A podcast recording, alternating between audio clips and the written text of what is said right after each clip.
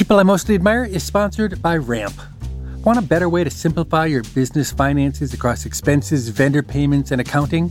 Ramp is the corporate card and spend management software designed to help you save time and put money back in your pocket. Ramp gives finance teams unprecedented control and insight into company spend. With Ramp, you're able to issue cards to every employee with limits and restrictions and automate expense reporting so you can stop wasting time at the end of every month. Ramp's accounting software automatically collects receipts and categorizes your expenses in real time so you don't have to. You'll never have to chase down a receipt again, and your employees will no longer spend hours submitting expense reports. The time you'll save each month on employee expenses will allow you to close your books eight times faster. Ramp is easy to use. Get started and start making payments in less than 15 minutes. And now, get $250 when you join Ramp. Just go to ramp.com slash admire. That's R-A-M-P dot com slash admire. Cards issued by Sutton Bank and Celtic Bank. Members FDIC. Terms and conditions apply. What does it mean to be rich? Is it having more stories to share or time to give? Is it being able to keep your loved ones close or travel somewhere far away? At Edward Jones, we believe the key to being rich is knowing what counts. Your dedicated financial advisor will take a comprehensive approach to your financial strategy to help support what truly matters to you. EdwardJones.com slash find your rich. Edward Jones, member SIPC.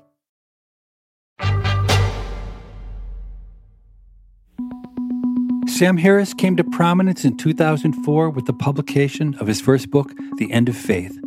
It was a harsh criticism of organized religion and it spent 33 weeks on the New York Times bestseller list. He's got a PhD in cognitive neuroscience and he's been described as an evangelical atheist.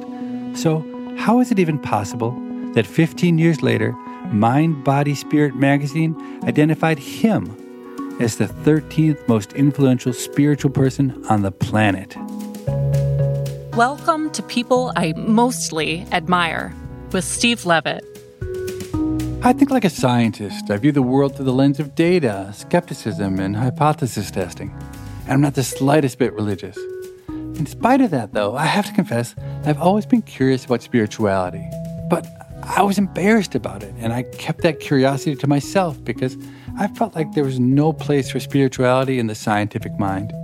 Well, that all changed when I read Sam Harris's amazing 2014 book, Waking Up A Guide to Spirituality Without Religion. It's a rigorous scientific exploration of spirituality, and it made him the thinking person's guru. The subsequent release of the wildly popular Waking Up app, his 2020 book Making Sense Conversations on Consciousness, Morality, and the Future of Humanity, and his Making Sense podcast have further cemented his guru status. I've never spoken to Sam Harris before, and I'm so curious to see what he's like. Will he talk like a scientist or a guru? Will he be full of ego or free from ego?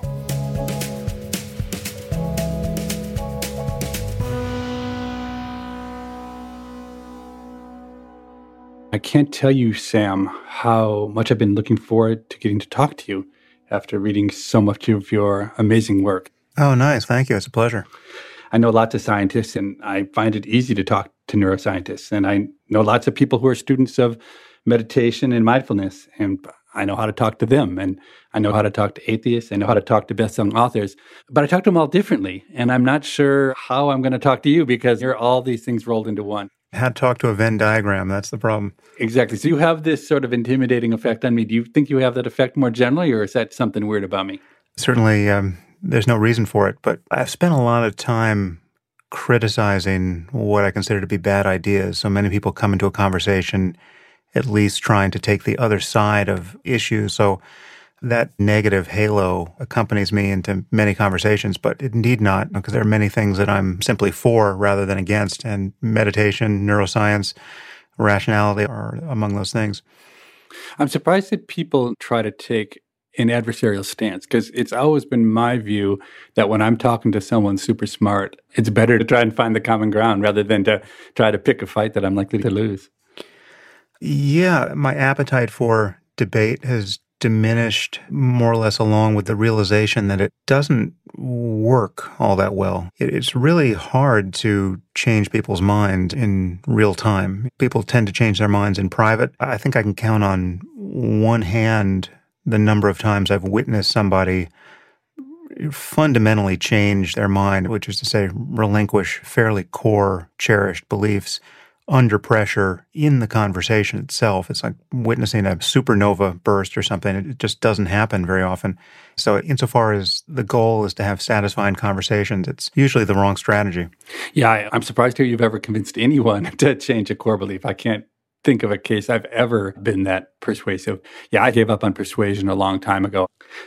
Maybe a great place to start today is with the topic of lying and that's one you've written a book about. Can you just explain your stance on honesty and lying? Yeah, well, it's uncontroversial to say that lying is often wrong and often gets you into trouble and is a kind of engine of chaos in relationships. But still, most people think that there's fairly vast scope for more benign forms of dishonesty. And there's this notion of a white lie, which many people think exists and is not only benign, but necessary. Sometimes you have to lie to people because you care about their feelings. That's the way most people come to the topic.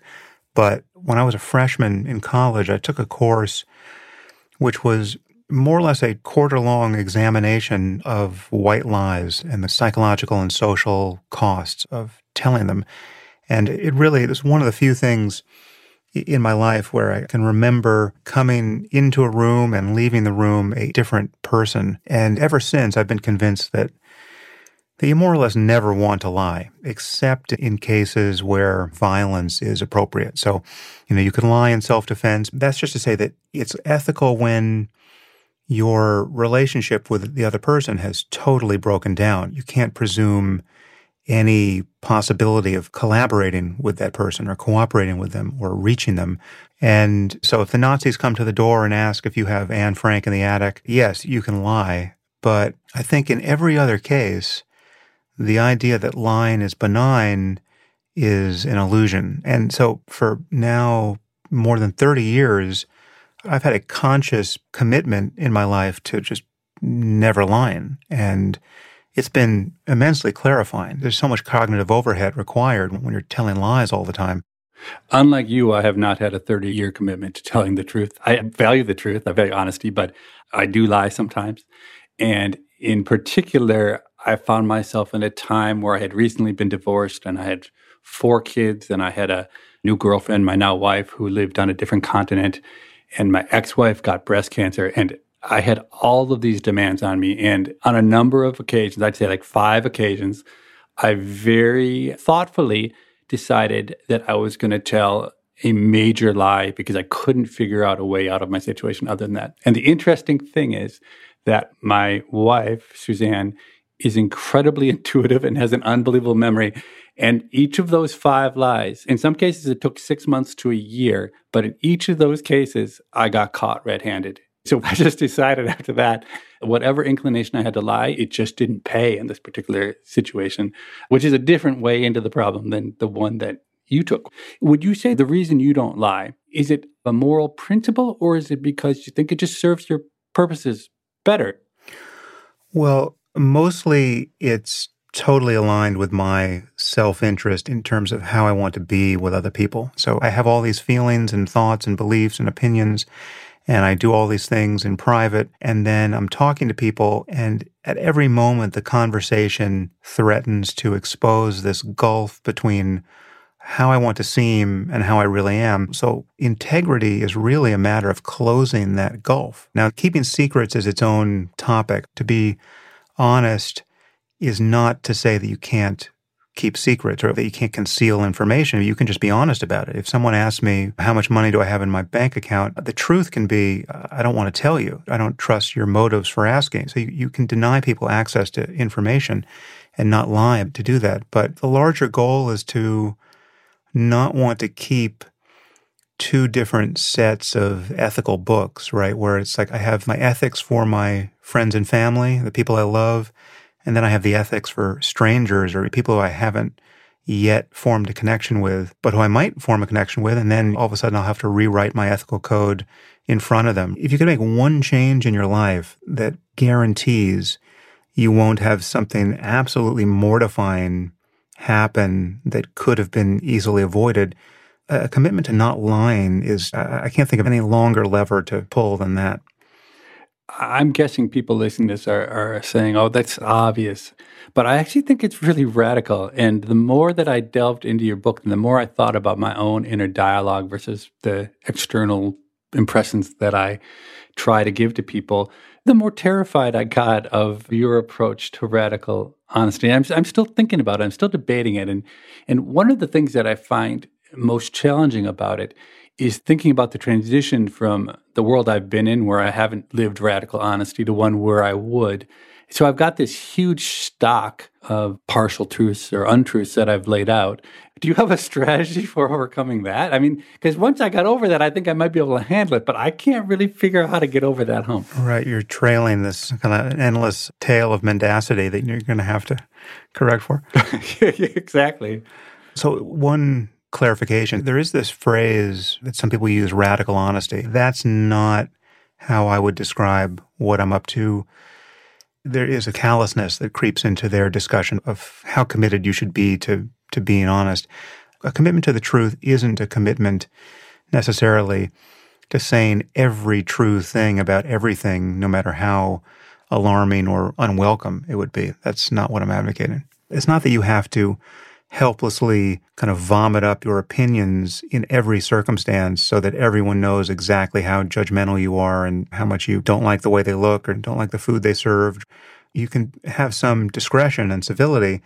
So I allow for the fact that there are certainly situations where it's awkward to tell the truth or it's important to find out just what part of the truth is worth telling. The cleanest example for me is as a parent, you should tell your kids, you know, about the world when they ask. And it's obvious you should be telling them age appropriate truths, right?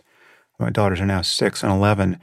I'm only aware of having ever once told a lie to one of them. I was kind of ambushed by a question that I just couldn't think on my feet fast enough to get to a truth that was admissible.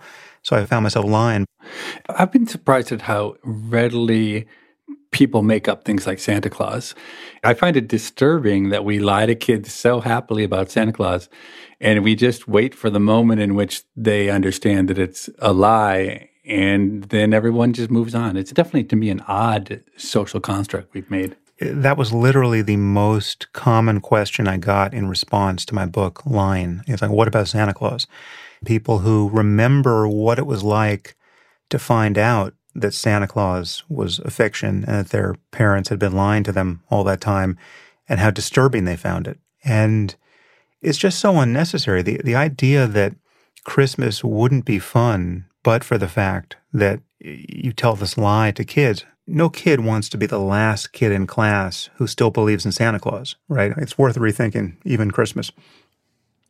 One of the first times I ever really reflected on honesty was when I was in high school, and a good friend of mine's mother had a stroke. And whatever impact the stroke had, it just released all of her inhibitions. And from that point on, she said whatever came into her head. And it struck me as the worst possible curse. One of the things I did after reading your book was just track my own daily interactions and how many little lies I told and how my reflexive response in many situations was to create little lies. And it was disturbing. And I really haven't resolved it yet. So I don't know if I should thank you for that or not. I think maybe I was better off before I read your book. Good luck. Yeah. yeah.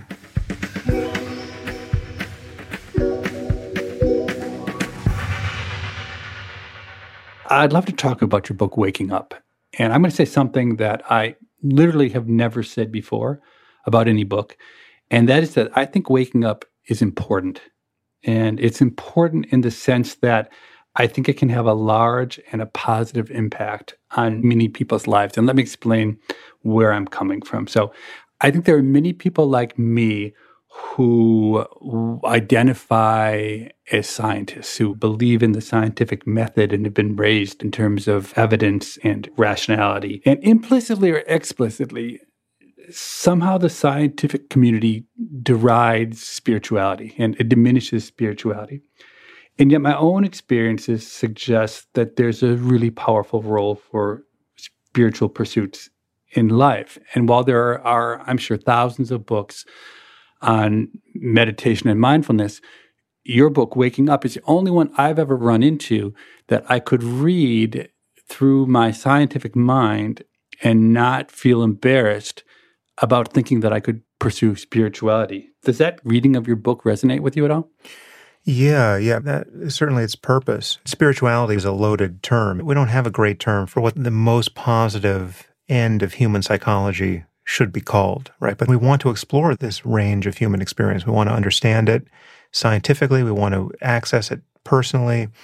On the most basic level, as a matter of experience, all we have is our minds, right? Happiness and suffering are mental events. And that opens the door to various possibilities. One is that the changes you make in the way you pay attention to the world and to the content of your own experience, the contents of consciousness, that it's possible to make you know real changes in your relationship to experience itself and to suffer less and even not at all in circumstances that would have otherwise caused you an immense amount of pain and to find joy and beauty and connection in places that you were unable to even notice before and there's a training that allows for that and meditation is sort of the generic term for that but all of this can be hypothesis driven and empirical, and nothing needs to be assumed on insufficient evidence. So it all potentially falls within the space of a first person science. And so my goal in writing the book and subsequently releasing the meditation app by the same name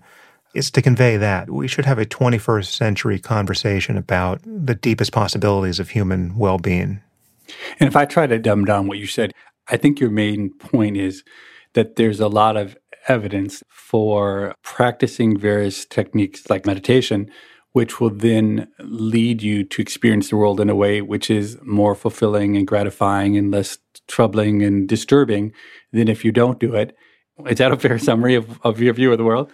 Yeah, and I would just point out that 150 years ago, the only person lifting weights was the crazy guy in the circus with the handlebar mustache and the leopard skin singlet, right? And yet we all now know that physical exercise is, is one of the best things you can do. And most of us have found a way to not just tolerate it, but actually love it. But the notion of mental training is fairly esoteric and it has to be argued for. And one difference is that you can't see the results in quite the same way. The body admits of immense plasticity and given commitment and native talent and good luck, you can make some serious changes in your physical body. But most people feel like their minds are more or less whatever they wound up with when they stumbled into adulthood, right? They understand that they can get educated and they can learn new facts.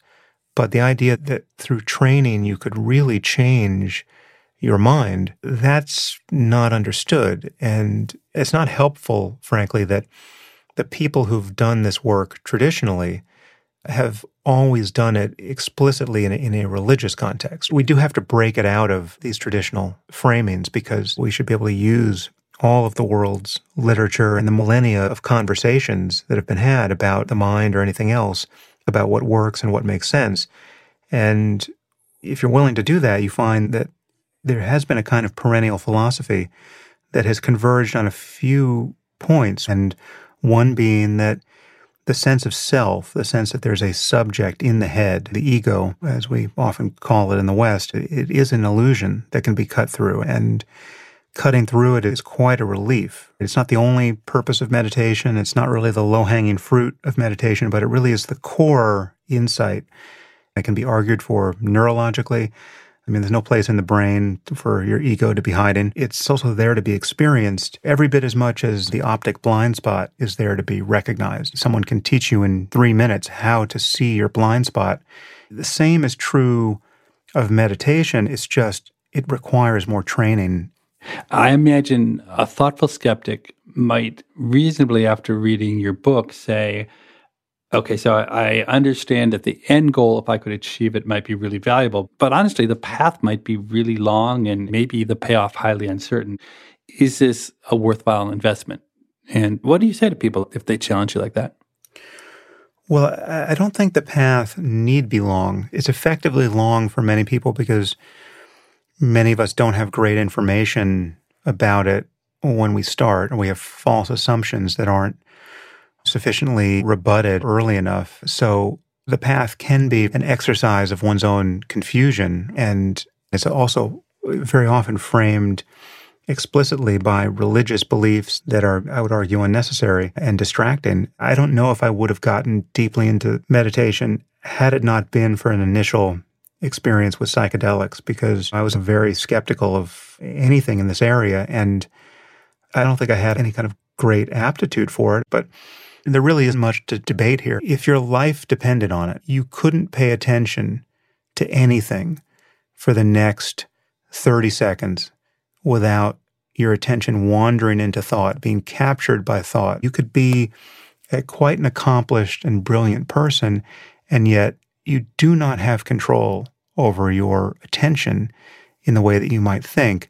And some people are so distracted that it takes some effort and meditation to even notice how distracted they are. And the payoff can come much more quickly than anyone's expecting. So let me just go back because I'm not sure that people listening will know so much about your background. So you clearly speak like a scientist, and I think anyone who's listening to you will understand that you've had scientific training and you're highly intelligent. What people won't necessarily know, though, is that you dropped out of Stanford and spent a decade pursuing these insights. Could you just tell us a little bit about that part of your life?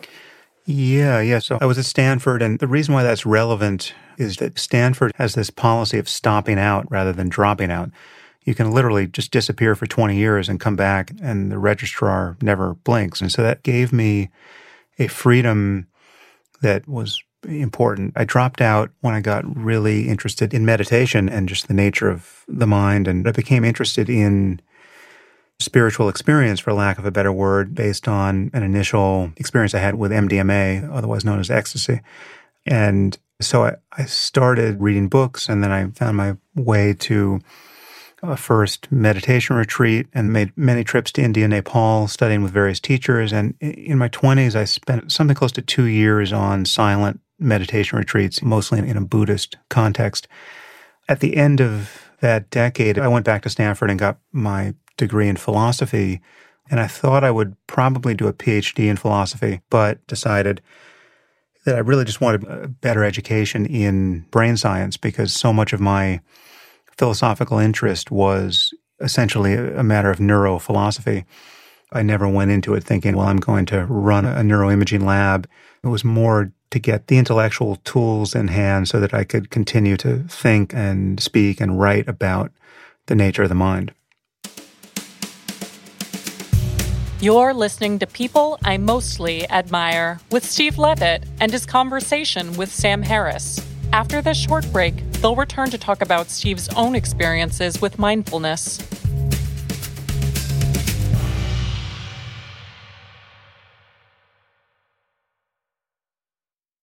Old Dominion Freight Line was built on keeping promises. With an industry leading on time delivery record and low claims rate, we keep promises better than any other LTL freight carrier because we treat every shipment like it's our most important one. Visit ODFL.com to learn more.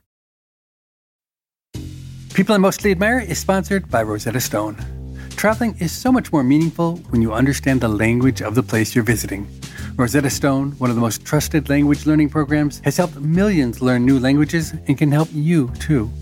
With Rosetta Stone, you'll learn intuitively. You're trained to listen, speak, read, write, and think in your chosen language. You'll be prepared for real, authentic conversations. Plus, their true accent feature gives you feedback on your pronunciation. And with the Rosetta Stone app, you can learn anytime, anywhere with customizable lessons as short as 10 minutes. For a very limited time, our listeners can get Rosetta Stone's lifetime membership for 50% off. That's 50% off unlimited access to 25 language courses for the rest of your life. Redeem your 50% off at rosettastone.com slash admire. That's rosettastone.com slash admire. People I Mostly Admire is sponsored by IXL Learning. Busy parents have enough on their plates without adding their children's homework to the list as well.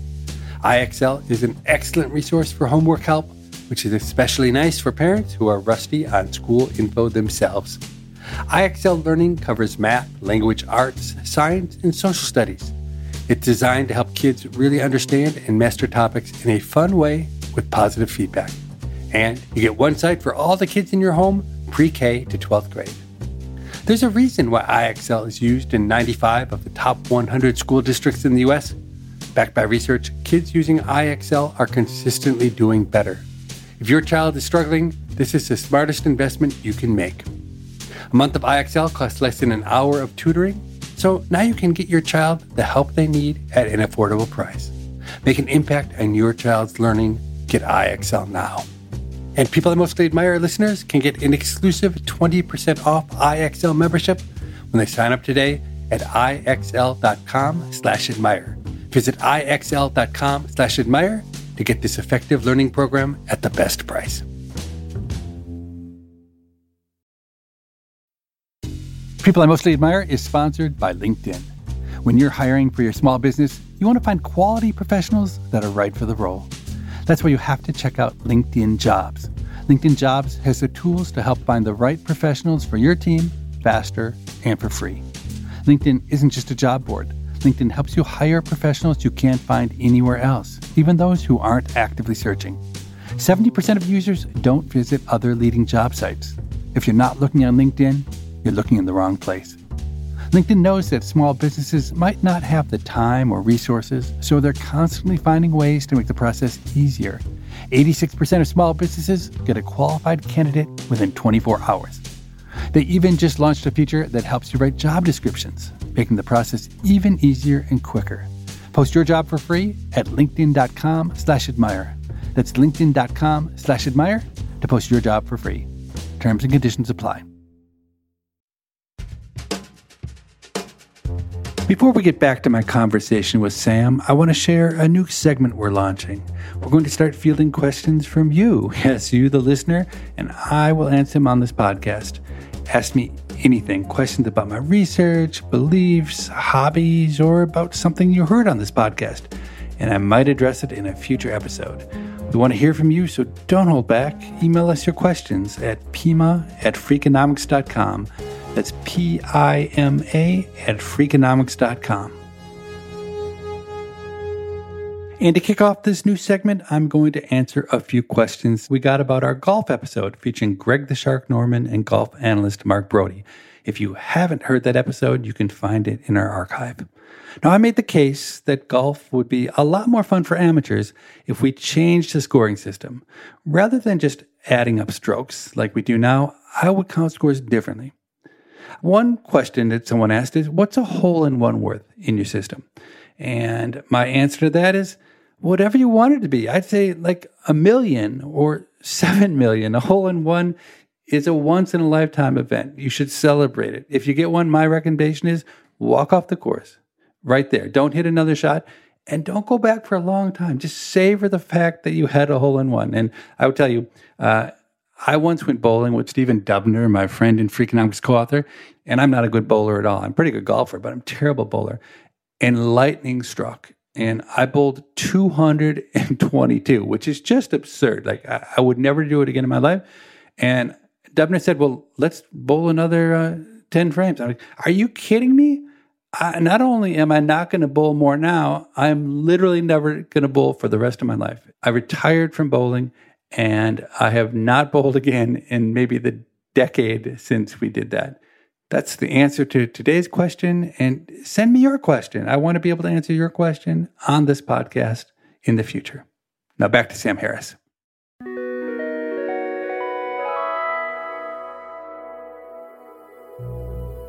Reflecting back on the beginning of our conversation, where Sam tells me he's been able to change the minds of a handful of people, I've been trying to think if anyone has ever persuaded me to change my core beliefs about something.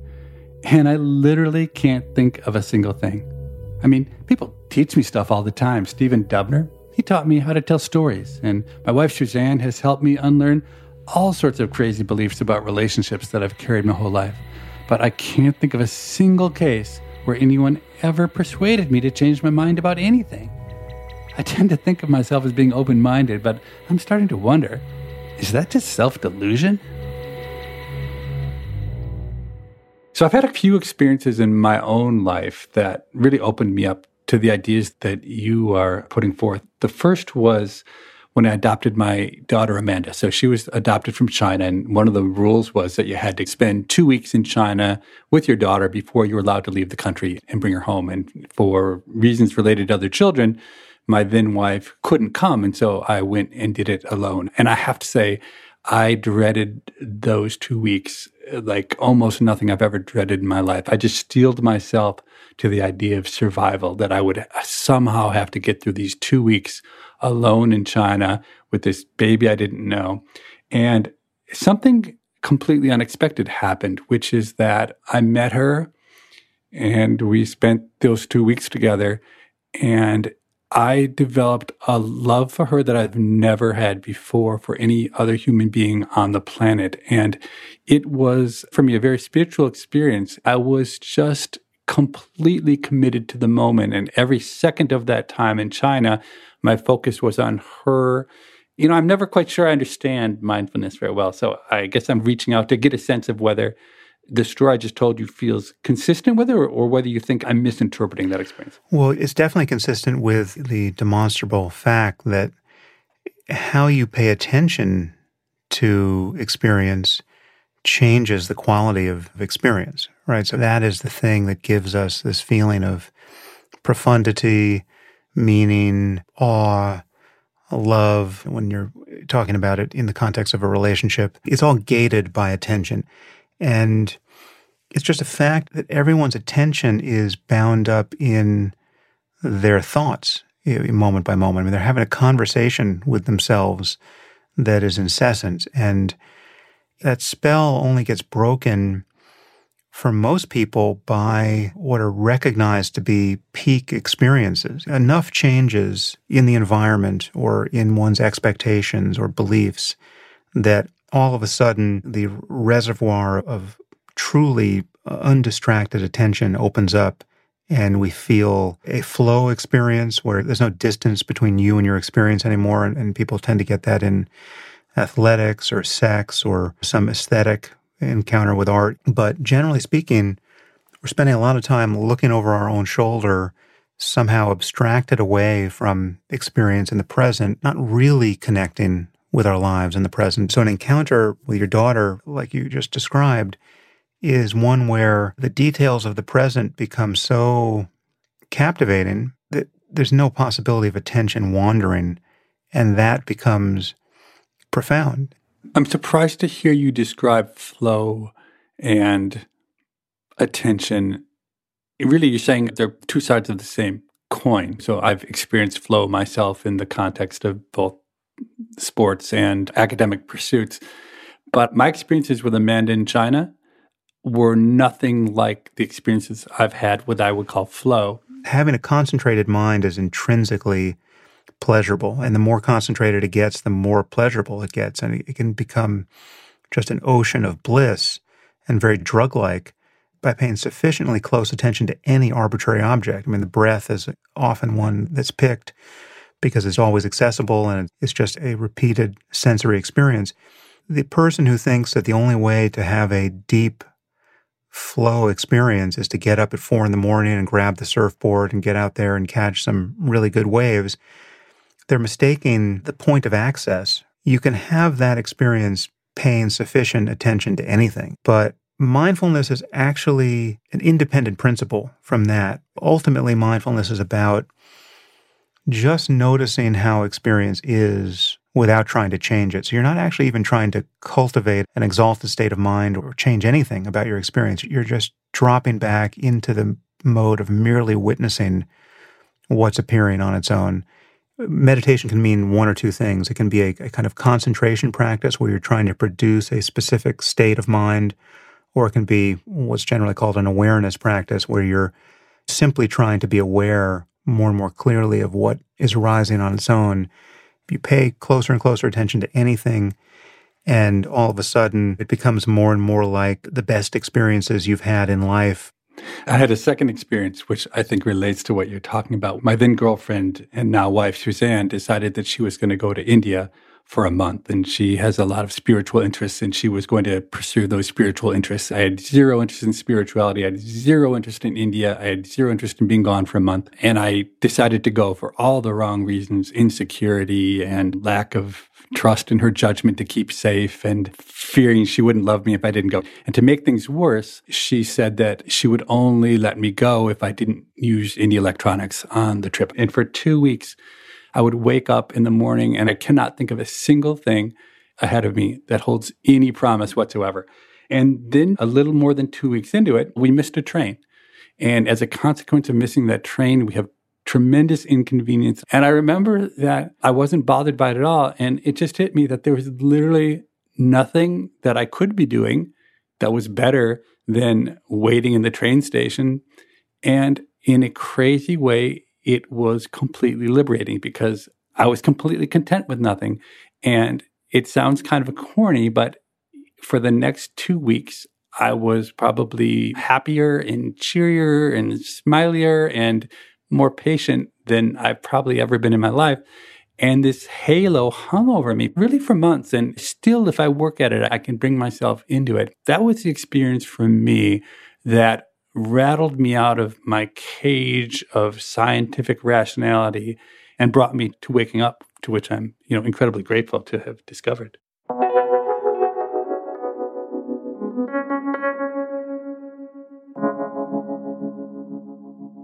You talk in Waking Up about the very different roles of the right and the left sides of the brain. Could you briefly recount that discussion? Because it had a really profound impact on the way I, I thought about the world. I mean, there are some results in neuroscience that are stranger than the strangest things in, in physics. And even neuroscientists find it just very difficult to, to integrate these facts into their perception of the human mind. But we've known for many decades now that the brain can be partitioned into islands of consciousness by a simple surgery. So when you have a bad case of epilepsy, one of the final remedies for that is to sever the white matter tracts that connect the left and right hemispheres so as to keep the seizure activity localized to one half of the brain.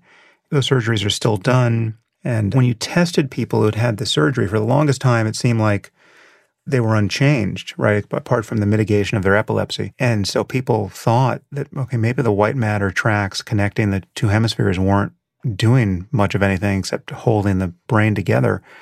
But when you tested them in a specific way, it revealed that actually, when you disconnect the, the two hemispheres, you're partitioning the person, the subject, and essentially creating two independent conscious subjects. And this can be revealed if you present a stimulus to one half of the visual field.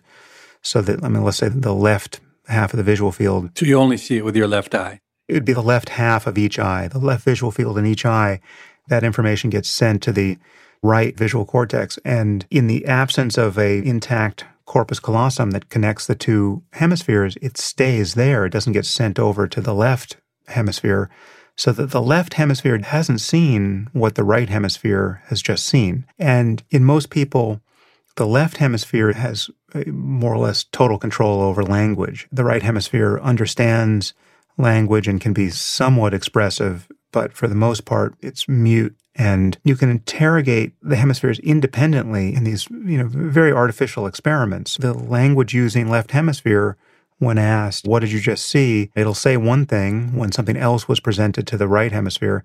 But then you ask it, okay, well, with your left hand, can you pick up the object that you may or may not have seen? Well, the, the left hand is controlled by the right hemisphere, right? So the left hand will, will reach out and pick up the object. Let's say it's a key that was just shown to the right hemisphere and then when the subject's asked, why did you just pick up a key? Again, now we're talking to the left hemisphere. You know, it'll just lie. The left hemisphere, when it's left to its own devices, just makes up stories and seems to not suffer any internal uh, sense of a need to be reality testing. You just bullshit.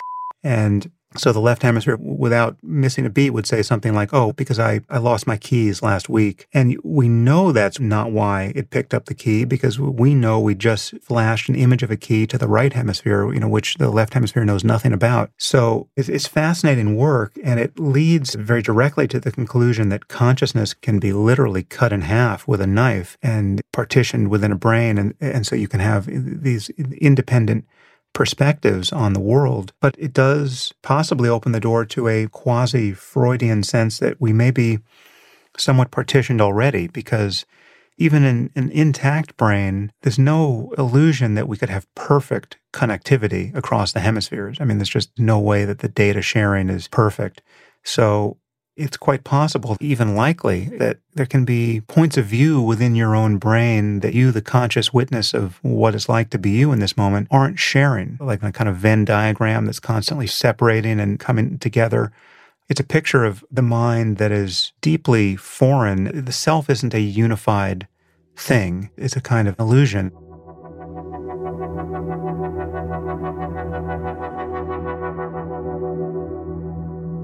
Have you thought at all about what we teach kids in school? Uh, I've begun to think we should be maybe teaching kids more life skills, say mindfulness, things they'll actually use when they grow up. Yeah, I mean, this does to some degree relate to the degradation of philosophy.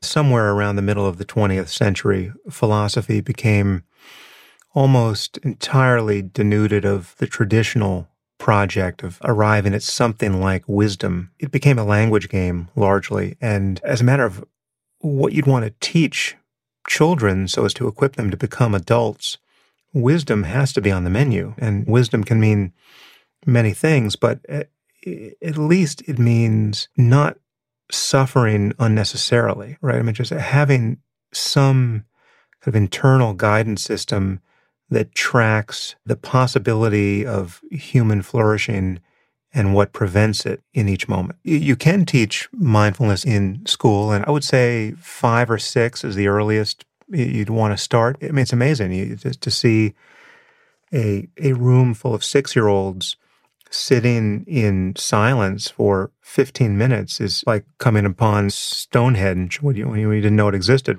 And then they report back some genuine insights into their own subjectivity. It's really quite amazing. I'm sure a lot of people are looking to you to be some kind of a guru or through your app. There are thousands of people there looking to you for guidance. Do you find yourself slipping into guru mode? And if you do or you don't, would it be a bad thing? No, well, it's quite a relief, frankly, to have found this technology by which to teach because it disentangles me from all the other ways in which one might show up as a teacher. And I, have wanted to avoid those ways. I didn't want that role in the world, really. I've had incredibly positive experiences with meditation teachers and gurus or Tibetan lamas, but I'm very clear about the the extent of my experience and the limitations of it. I'm not ready to be anyone's guru, but I'm also not confused about many of the things that many people are confused about. So, back to the Venn diagram, I'm not the best meditator in the world. I haven't had the most experience, but I have an unusual amount of experience when you look at just the world itself. And likewise, I'm not the greatest neuroscientist in the world. I'm more of a moral philosopher or a philosopher of mind, but there are many books that to be a professional philosopher I should have read, which I haven't read yet or will never read. So I'm not the best at any one thing, but if you stack all of these things on top of each other, most scientists don't have my experience in philosophy. Most philosophers don't have my experience in science. And most philosopher scientists don't have my experience in meditation but I'm under no illusions that I'm the final product of the ultimate fulfillment of this path. You will. Maybe one day you will. You're just not there yet. yes, it's, then it's going to have to be a long life indeed, I think. Are you afraid of dying? Um, I think about death a lot. I guess I'm afraid of the chaos and discomfort that can surround dying. I'm not afraid of the loss of experience. And it's strange that anyone would be. I mean, this is a point that obviously Lucretius made a a couple thousand years ago, but it, death is just the absence of experience. And that's not something to be afraid of. But you can recognize that you're not actually afraid of it either because just think about your relationship to deep sleep, right? I mean, everyone gets into bed each night desperate to have the plug pulled on experience. And then you come back and you never really reflect on how strange it is to have been okay with the zeroing out of everything. And I think there is a lesson there for what it will be like to die. And it's not to say that a deep sleep is necessarily synonymous with a total zeroing out of experience. There's everything else around death, the grief and the bereavement and the concerns about whether you lived your life in a way that you regret in any way, you know, that you can prepare for it in many ways. And I think the best way to prepare for it is to live a more and more mindful and self examined life. That will create in its wake the least regrettable life. I didn't get a chance in our discussion to tell Sam that he is responsible for perhaps my weirdest hobby. Sam talked briefly in the conversation about how the left and right sides of our brains function almost independently, and how for most people, only the left side of the brain is able to express itself through language. In his book, Waking Up, he goes further, speculating on the possibility that the right side of our brain is more or less enslaved by the left side of our brain because we're so dependent on language. After reading that, I started to pay attention to how deeply language impacts the way I interact with the world, even when I'm alone. I use words constantly to describe everything I'm experiencing, talking to myself. So, just for fun, I made it a hobby of mine to see whether, for periods of time, I could experience the world without using language. And it turned out, with just a little practice, I got pretty good at stopping the constant banter in my head I became able to, for instance, watch a car drive by me with its radio blaring, and without the word car or radio or blaring coming into my head, I could just know that that's what I saw. Now, I'm not sure whether that distinction will make any sense to you or not, but I have to say, I experience the world in a surprisingly different way when the words are absent. And it's strangely enjoyable. And without Sam Harris's influence, I would never admit that.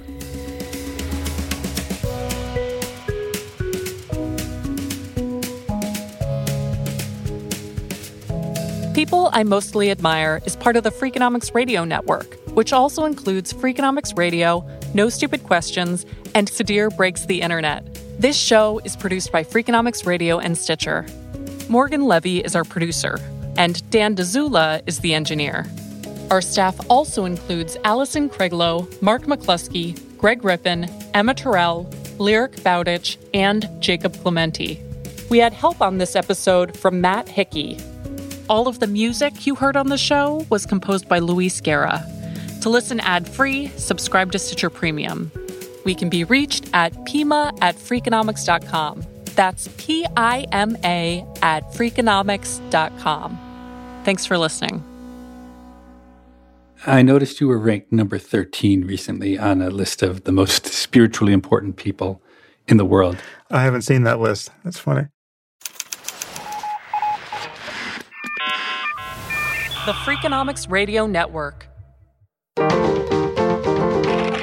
Stitcher. Life is a highway, and on it there will be many chicken sandwiches. But there's only one McCrispy. So go ahead and hit the turn signal if you know about this juicy gem of a detour. If a friend asks how you're doing, and you say, I'm okay. When the truth is, I don't want my problems to burden anyone. Or you say, Hang it in there. Because if I ask for help, they'll just think I'm weak. Then this is your sign to call, text, or chat 988 for free, confidential support. Anytime. You don't have to hide how you feel. Walmart Plus members save on meeting up with friends. Save on having them over for dinner with free delivery with no hidden fees or markups. That's groceries plus napkins plus that vegetable chopper to make things a bit easier. Plus, members save on gas to go meet them in their neck of the woods. Plus, when you're ready for the ultimate sign of friendship, start a show together with your included Paramount Plus subscription. Walmart Plus members save on this plus so much more. Start a 30-day free trial at walmartplus.com. Paramount Plus Essential Plan only. Separate registration required. See Walmart Plus terms and conditions.